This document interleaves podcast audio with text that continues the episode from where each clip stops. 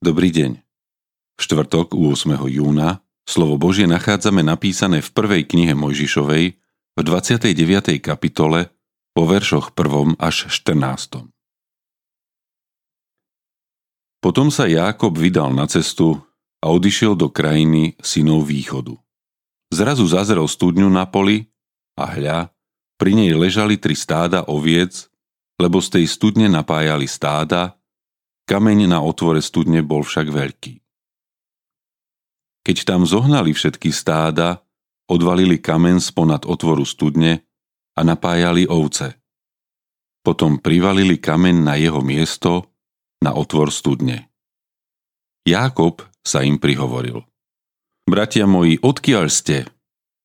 Oni mu odpovedali, sme z Charánu. Vtedy sa ich opýtal – poznáte Náchorovho syna Labána? A oni odpovedali, poznáme. Potom sa ich opýtal, a má sa dobre? Oni odpovedali, dobre. Hľa, jeho dcéra Ráchel práve prichádza s ovcami.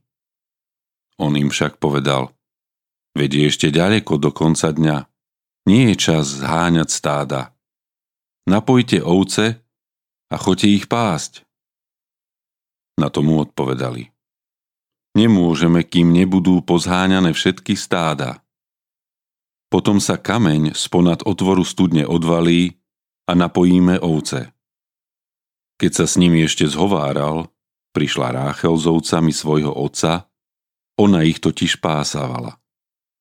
Keď Jákob uzrel Ráchel, dceru matkinho brata Labána a ovce Labána, brata svojej matky, pristúpil odvalil kamen sponad otvoru studne a napojil ovce matkinho brata Labána.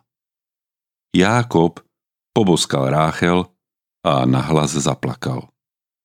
Potom Jákob oznámil Ráchel, že je príbuzným jej otca a Rebekiným synom.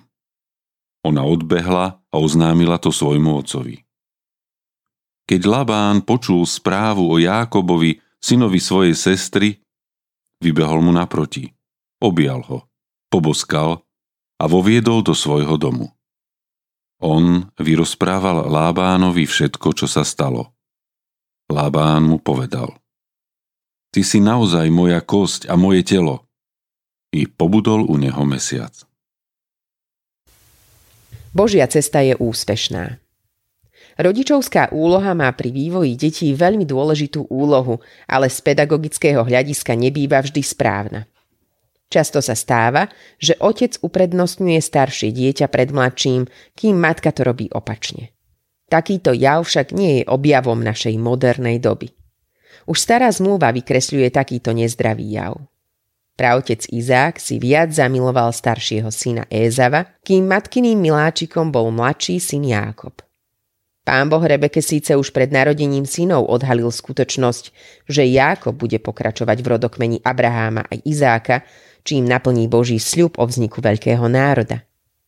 Matkina všímavosť a podnikavosť však Jákobovi priniesla výhody. Podľa vtedajšieho poriadku dedičstvo dostával prvorodený syn. V tomto prípade patrilo Ézavovi, ale Jákob si za matkinej pomoci ukoristil otcovo požehnanie čím si rozhneval brata. Na bratovú výstrahu reaguje chytrácky. Útekom k matkinmu bratovi Lábanovi do Cháranu. Zároveň nám tento biblický príbeh odkrýva aj to, že si pán Boh pre svoje dielo nevyberá len samé vynikajúce osobnosti, ale používa aj nedokonalého človeka. On si z neho vyformuje bytosť, ktorá sa riadi jeho vôľou. Tak pán Boh určil aj smer Jákobovej cesty. Zastavil sa na nezvyčajnom mieste, pri studni, kde pastieri napájali dobytok. Toto miesto na pôde matkinho brata Lábana sa stane významným miestom pre Jákobovú budúcnosť. Tu, pri studni, sa stretne s mladšou dcérou Lábana Ráchel, kde vykoná hrdinský skutok. Odkrie poklop studne, ktorý dokázali otvoriť len traja pastieri. Tu sa vlastne rozhodne pre manželstvo z Ráchel, ktorá dopomôže k vzniku národa, ktorý bude Božím národom. Aj nám Pán Boh určuje životnú cestu, na ktorej máme podobné zastávky, na ktorých sa ocitáme v rozhodujúcom bode, z ktorého už nemôžeme vybočiť, lebo aj pre nás je to Božia cesta, ktorou nás bude viesť ruka pána. Autorkou dnešného zamyslenia je Eunika Jurková. Modlíme sa za cirkevný zbor Muránska dlhá lúka. Thank you.